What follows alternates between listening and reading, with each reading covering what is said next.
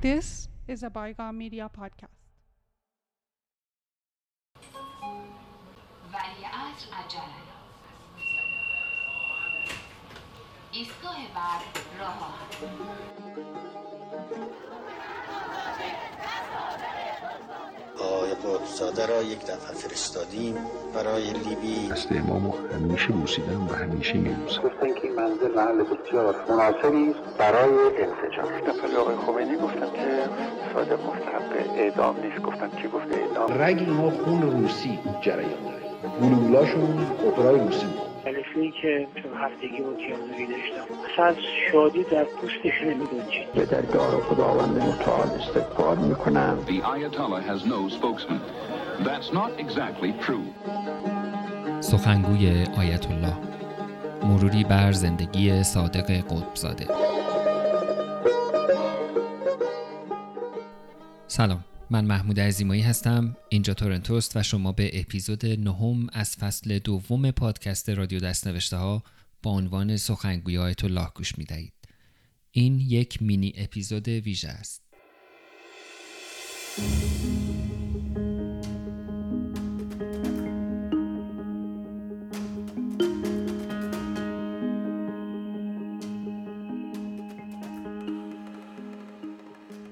یک فعال سیاسی و یک وکیل چپگرای فرانسوی که وکیل دولت ایران در چندین پرونده حقوقی بوده است. این توصیف CIA از کریستیان بورگست از گزارشی که برای همیلتون جردن رئیس کارکنان کاخ سفید در دوران ریاست جمهوری جیمی کارتر تهیه شده بود. اواخر پاییز 2014 بود که با فرشاد بیان کارگردان مستند فرزند انقلاب و تونی جالف فیلمبردار گروه به آپارتمانش در منطقه 14 پاریس رفتیم. اتاق نشیمن جایی که مصاحبه در آن قرار بود ضبط شود با چندین قالیچه ایرانی فرش شده بود. کرول جروم دوست دختر صادق قدساده نزدیک چهل سال پیش بعد از اینکه برای اولین بار برگر را ملاقات کرد او را اینگونه توصیف کرده بود. قد بلند، لاغر و خوش لباس بود اما ریشش برای یک وکیل خوشنام فرانسوی زیادی بلند بود. وقتی صحبت می کرد کلماتش به نرمی از میان قبار دود پیپی که می کشید بیرون می آمد.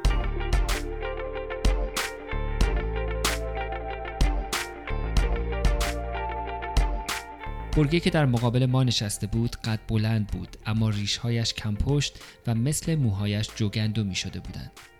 یک پیراهن خاکستری با شلوار مشکی به تن داشت اما همچنان یک سر پیپ می کشید. در حین مصاحبه که بیشتر از دو ساعت طول کشید آنقدر ناخون انگشت اشارهش با گوشه ناخون شستش بازی کرد تا خون دور ناخون شستش را گرفت. در فاصله که فرشاد و تونی دوربین صدا و نور را تنظیم می کردند با انگلیسی شکسته بستش شروع کردیم به صحبت. مرا به اتاق کارش برد و یادگاری هایی که از صادق قدساده داشت را نشانم داد. یک قطب نما که روی آن به خط نستعلیق سال و محل ساخت را 1331 در تهران نشان می‌داد. قبل نمای رزمارا اختراع سرتیب حسین علی رزمارا قاب عکسی از جیمی کارتر هم روی دیوار بود که زیر آن کارتر با دستخط خودش از تلاش های کریستیان بورگه برای حل و فصل قضیه گروگانگیری قدردانی می‌کرد.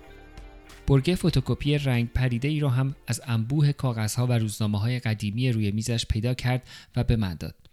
نامه ای بود با سربرگ کاخ سفید و با دستخط جیمی کارتر با همان مضمون قدردانی از تلاشهایش در قضیه گروگانگیری و من از تک تک این اشیایی که نشانم می‌داد با ولع عکس می گرفتم.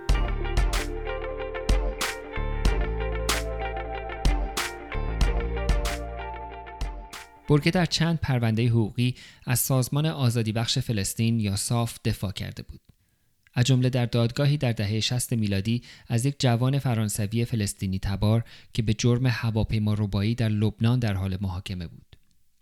با محمود همشهری نماینده صاف در پاریس که بعد از قضایای المپیک مونیخ توسط موسا ترور شد دوستی داشت. دوستی که باعث آشنایی صادق قطبزاده با محمود همشهری و همسرش مادام ماری کلود شد. همان خانمی که در عکسی در یک کافه در پاریس می‌خواهد سیگاری روشن کند و قطبزاده مثل جنتلمن ها دارد آتش تعارفش می کند. همان عکسی که سالی یک بار در اینستاگرام و توییتر و تلگرام دست به دست می شود با داستانهای تخیلی در مورد افراد داخل عکس و من دیگر از توضیح دادن و اصلاح کردن آدمهایی که دوست دارند آن خانم را دوست دختر قطبزاده معرفی کنند خسته شدم. در آن عکس در کنار قطبزاده ما موسی صدر هم هست که سیگار به لب گذاشته و گویی عجله‌ای برای روشن کردن کبریتی که در دستش است ندارد. کنار موسی صدر صادق تب و تبایی نشسته. او هم سیگاری لای انگشتان دست راستش است و دارد قطبزاده را با دقت نگاه می کند. روبروی صادق تب تبایی و کنار مادام کلود فاطمه صدر عاملی همسر صادق تب تبایی نشسته که دارد به دخترش غزاله یکی دو ساله غذا می‌دهد.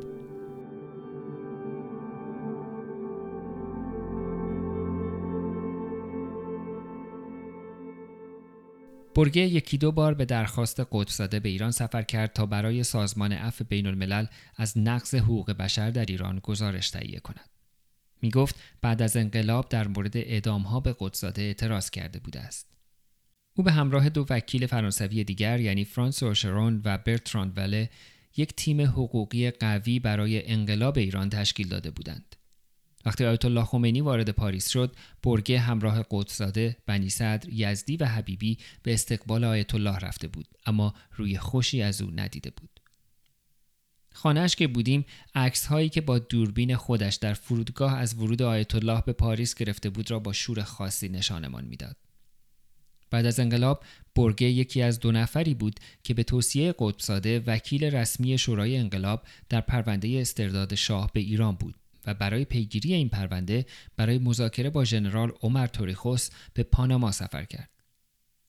برگه همزمان و البته بدون اطلاع شورای انقلاب یکی از دو نفری بود که از طرف قدسزاده گفتگوهای محرمانه ای را با کاخ سفید برای حل و فصل قضیه گروگانگیری دنبال می‌کرد. بارها در لندن و پاریس و واشنگتن محرمانه با همینطور جردن ملاقات کرد. حتی جردن ترتیبی داد که با کارتر در کاخ سفید دیدار کند.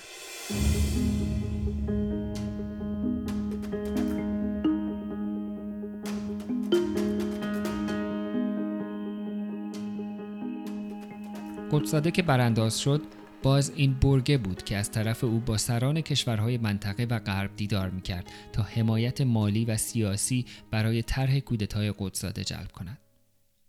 برگه بعد از مرگ قدسزاده حداقل دو بار دیگر در پرونده های بین المللی مرتبط با ایران به عنوان وکیل، شاهد یا مطلع حاضر شد.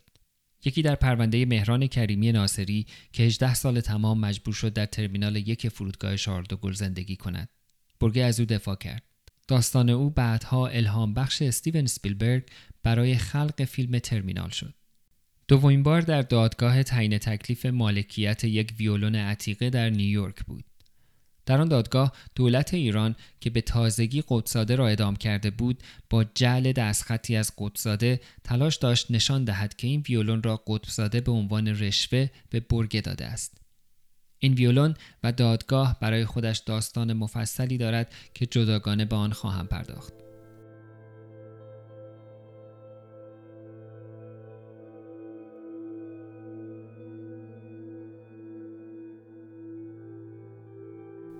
کریستیان بورگه وکیل فرانسوی انقلاب ایران امروز 14 سپتامبر 2021 در گورستان پرلاشز پاریس دفن شد.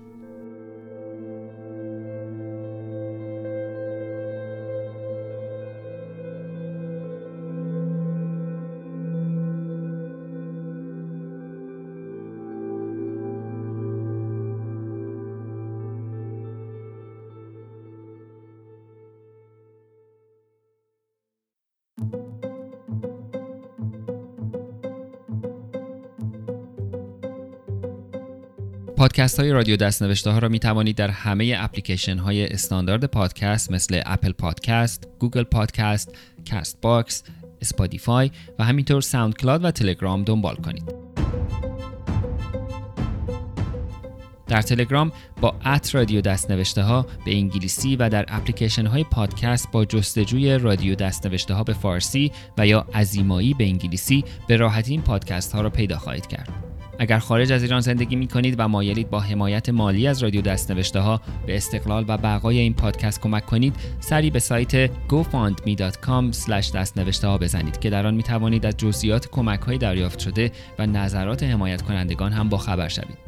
می توانید در توییتر با ات دستنوشته ها اخبار این پادکست را دنبال کنید و سوال ها و موضوع های پیشنهادیتان را با من در میان بگذارید. برای دیدن عکس ها و ویدیوهای مربوط به هر اپیزود هم اینستاگرام رادیو دستنوشته ها را دنبال کنید.